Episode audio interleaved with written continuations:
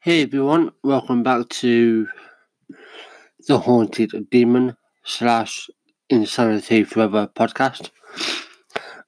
In before we get right into it, I want to wish everyone a happy new year. I hope everyone had an awesome um, New Year's Eve. Hope you all enjoyed your your night out, night in, spending it with family or friends. So yeah, to start the new year, we're gonna crack on with um two um two true crimes. Um so the first one is Boy in the Box. The boy in the box is the name given to an unident- unidentified murder victim, a four to five year old boy whose naked, battered body was found in a bassinet box in the Fox Chase section of Philadelphia, Pennsylvania on February 25th, 1957. He is also commonly called America's Unknown Child. His, ident- his identity has never been discovered, and the case remains open. In February 1957, the boy's body, wrapped in a plaid blanket, was found in the woods off Susquehanna Road in Fox Chase, Philadelphia. The naked body was inside a cardboard box which had once contained a bassinet of the kind sold by J.C. Penney. The boy's hair had been recently cropped, possibly after death, as clumps of hair clung to the body. There were signs of severe malnourishment, as well as surgical scars on the ankle and groin, and an L shaped scar under the chin.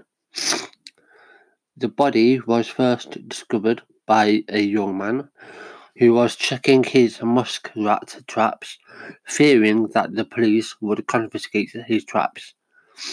He did not report what he had found. A few days later, a college student spotted a rabbit running into the underbrush. Knowing that there were animal traps in the area, he stopped his car to investigate and discovered the body. He too was reluctant to have any contact with the police, but he did report what he had found the following day.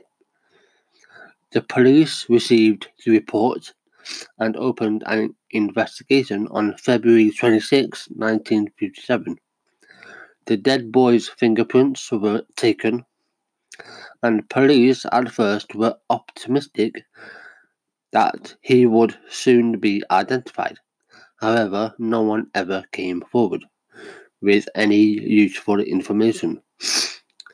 The case attracted massive media attention in Philadelphia and the Delaware Valley. The Philadelphia Inquirer printed 400,000 flyers depicting the boy's likeness, which were sent out and posted across the area and were included with every gas bill in Philadelphia.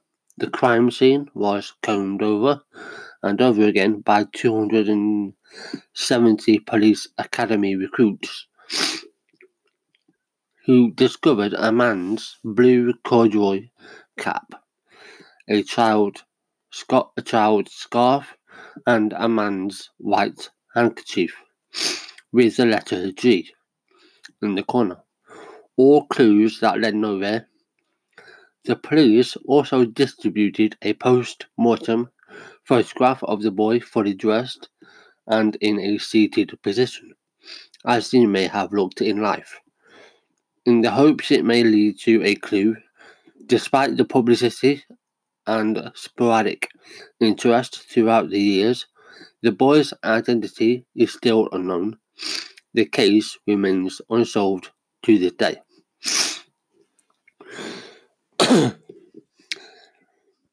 On March 21st, 2016, the National Center for Missing and Exploited Children released a forensic facial reconstruction of the victim and added him into their database. In August 2018, Barbara Rae-Venter, the genetic genealogist who helped to identify the Golden State Killer using a DNA profiling technique, said that she was using the same method to try to identify the boy in the box. Amateur groups that use online databases, such as the Doe Network and Web Sleuths, have also tried to solve his identity. His identity. Theories. Many tips and theories have been advanced in the case, although most of these have been dismissed. Two theories have generated consider- considerable interest among the police and media. They have each been extensively investigated. Investigated. the foster home. Forensic facial reconstruction showing what the boy may have looked like when alive. This theory concerns a foster home that was located approximately 1.5 miles, 2.5 kilometers from the site of the body. In 1960, Remington Bristow, an employee of the medical examiner's office, who doggedly pursued the case until his death in 1993, contacted a New Jersey psychic who told him to look for a house that matched the foster home. When the psychic was brought to the Philadelphia Discovery site, she led Bristow directly to the foster home. Upon attending excuse me, an estate sale at the foster home, Bristow discovered a bassinet similar to the one sold at J.C. Penney. He also discovered blankets hanging on the clothesline that were similar to the one in which the boy's body had been wrapped.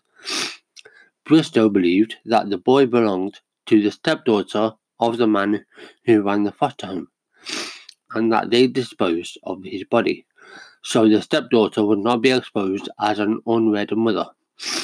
He theorized that the boy's death had been an accident.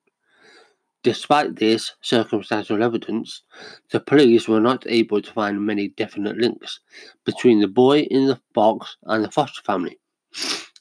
In 1998, Philadelphia Police Lieutenant Tom Augustine, who is in charge of the investigation, and several members of the Vidocq Society, a group of retired policemen and profilers, interviewed the foster father and the stepdaughter, whom he had married.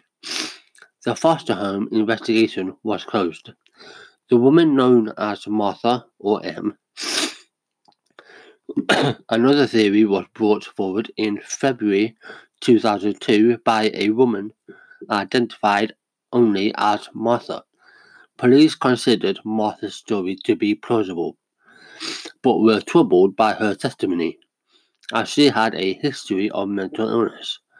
M claimed that her abusive mother had purchased the unknown boy, whose name was Jonathan, from his birth parents in the summer of 1954. Subsequently, the boy was subjected to extreme physical and sexual abuse for two and a half years. One evening at dinner, the boy vomited up his meal of baked beans and was given a severe beating. With his head slammed against the floor until he was semi conscious, he was given a bath during which he died.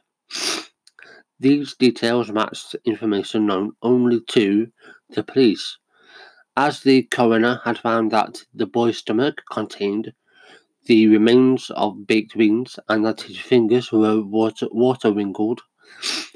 M's mother cut the boy's distinctive long hair, accounting for the unprofessional haircut, which police noted in their initial, investigation. In an effort to conceal his, his identity, M's mother forced M to assist her in dumping the boy's body in the Fox Chase area. M said that as they were preparing to remove the boy's body from the trunk of a car, a passing male motorist pulled alongside to inquire whether they needed help. M was ordered to stand in front of the car's license plate to shield it from view, while the mother convinced the would be Good Samaritan that there was no problem. The man eventually drove off. This story corroborated confidential testimony given by a male witness in 1957 who said that the body had been placed in a box previously discarded at the scene. In spite of the outward plausibility of M's confession, police were unable to verify her story.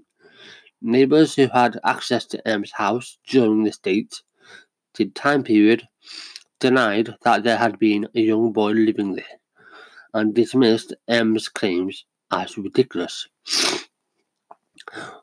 Other theories. Forensic artist Frank Bender developed a theory that the victim may have been raised as a girl. The child's unprofessional haircut, which appeared to have been performed in haste, was the basis for the scenario, as well as the appearance of the eyebrows having been styled. in 2008, Bender released a sketch of the unidentified child with long hair reflecting the strands found on the body. In 2016, two writers, one from LA, California, Jim Hoffman, and the other from New Jersey, Louis Romano, explained that they believed they had discovered a potential identity from Memphis, Tennessee, and requested that DNA be compared between the family members and the child. The lead was originally discovered by a Philadelphia man who introduced Romano and Hoffman to each other and was developed and presented with the help of Hoffman to the Philadelphia Police Department and the Vidocq Society in early 2013. In December 2013, Romano became aware of the lead and agreed to help the man from Philadelphia and Hoffman to obtain the, the DNA from this particular family member. In uh, January 2014, which was sent quickly to the Philadelphia Police Department.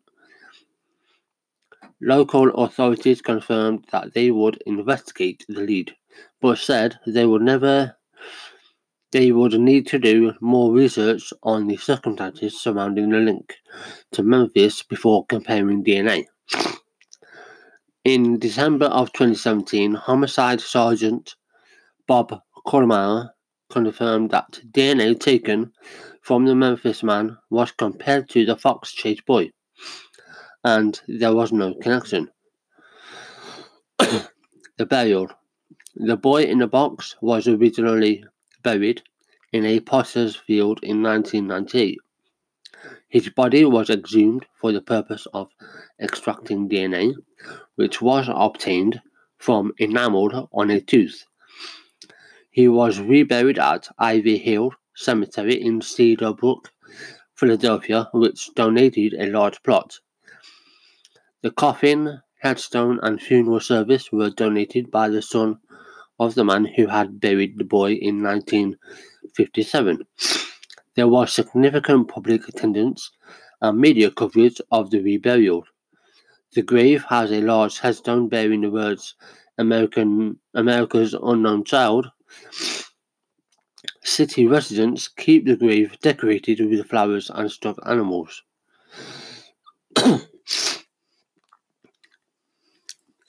so, and as of now, the case is still un- unsolved and open.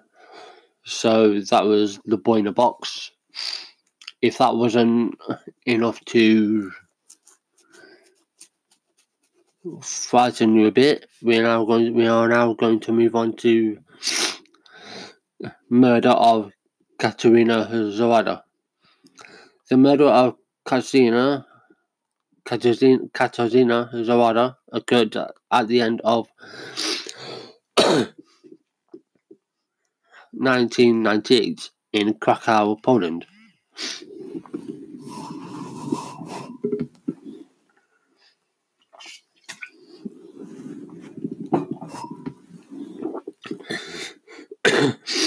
the victim was a 23 year old female student who was attending Jagiellonian University. Investigators and experts from other countries were called to assist in solving the crime, including the FBI. Police made the first arrest in 2017, 19 years later, after discovering new evidence as of September 2019. The suspect remains in custody while investigators continue to gather evidence. Disappearance and discovery of remains. In 1998, Katarzyna Zowada began, began studying religion at Jagiellonian University, located, located in nearby Krakow. According to friends, she was a nice, although sad and withdrawn person. She had suffered from depression since the death of her father in 1996 during her time at the university. She changed her field of study twice after her first semester as a psychology student. She briefly attended a history course before settling on religious studies. On 12th, 12th of November 1998, Katarzyna was due to meet her mother at the psychiatric clinic in Nowa where she had been treated for her depression. She never made it, made it to the appointment later that day. Katarzyna's mother attempted to file a missing persons report at the local police station but was told to wait. On the 6th of January 1999, while on the Vistula, the crew of the Elk Pusher tug found a piece of foreign matter on the ship. After examination, it was discovered to be human skin. DNA tests indicated it belonged to Katarzyna on 14th January. Katarzyna's right leg was also recovered from the river. From the river. In May 1999, the Forensic Medicine Unit in Krakow Krakow received a corpse of a man with a severed and scalped head. The killer, Vladimir W., turned out to be the son of the victim, originally from the Caucasus, prior to the arrest. He was seen in a mask made of skin pulled from the head of his own father. Initially, investigators suspected that Vladimir committed Katarzyna's murder. However, no evidence was found to support it. He was later charged with his father's murder and sentenced to 25 years in prison.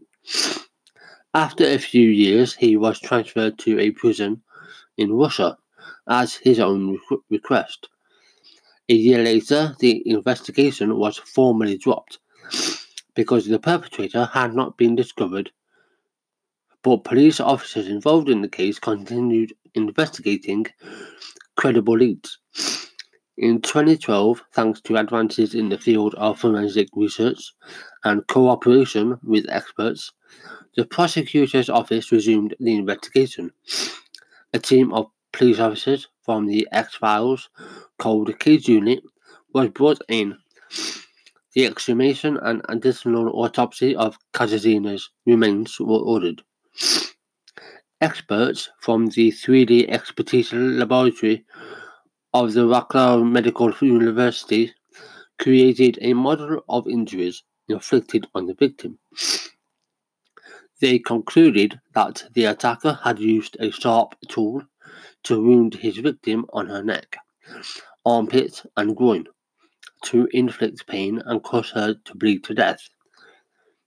In 2014, an FBI representative for Europe created a psychological profile of the subject pointing to his sadistic tendencies. In 2016, investigators consulted with the University of Coimbra Professor Duarte Nuno Vieira, a Portuguese specialist in forensics and a UN expert in the field of signs of torture on the human body, he confirmed that Katarzyna was tortured before her death and that the perpetrator was probably trained in martial arts, specifically one particular undisclosed, undisclosed variation the arrest of the subject of the suspect on 4th October 2017. 19 years after the murder, police arrested 52 year old Robert J. in Krakow, Kazimierz district. Investigators searched his apartment and found blood in the bathroom. As a result, the bath and, the, and frame were secured for further testing. He was a person of interest in 1999 but had not been arrested. Robert J. fit the psychological profile as he was trained in martial arts, knew the victim, visited the victim's grave, and had a history of harassing women. He had previously worked in a dissecting lab where he dealt with human corpses. He also worked at the Krakow Institute of Zoology where he could observe the process of preparing animal skins. His employment was terminated the day after he called he killed all of the institute's rabbits during his shift. Shift. Robert J. couldn't explain his actions. The police detained him after a letter from the suspect's friend. The contents of the letter are a closely guarded secret of the investigation. Robert J. was charged with aggravated murder with particular cruelty. He maintains that he did not know Katarzyna Zarada. Katarzyna Zarada. The Court of Appeal agreed to extend his detention until 6th of, of September 2018. While investigators gathered evidence in December, Robert J. complains of harassment from the prison guards. The claims were investigated and found to be groundless. As of 2019, Robert J. has not yet been released. Investigators requested a closed trial.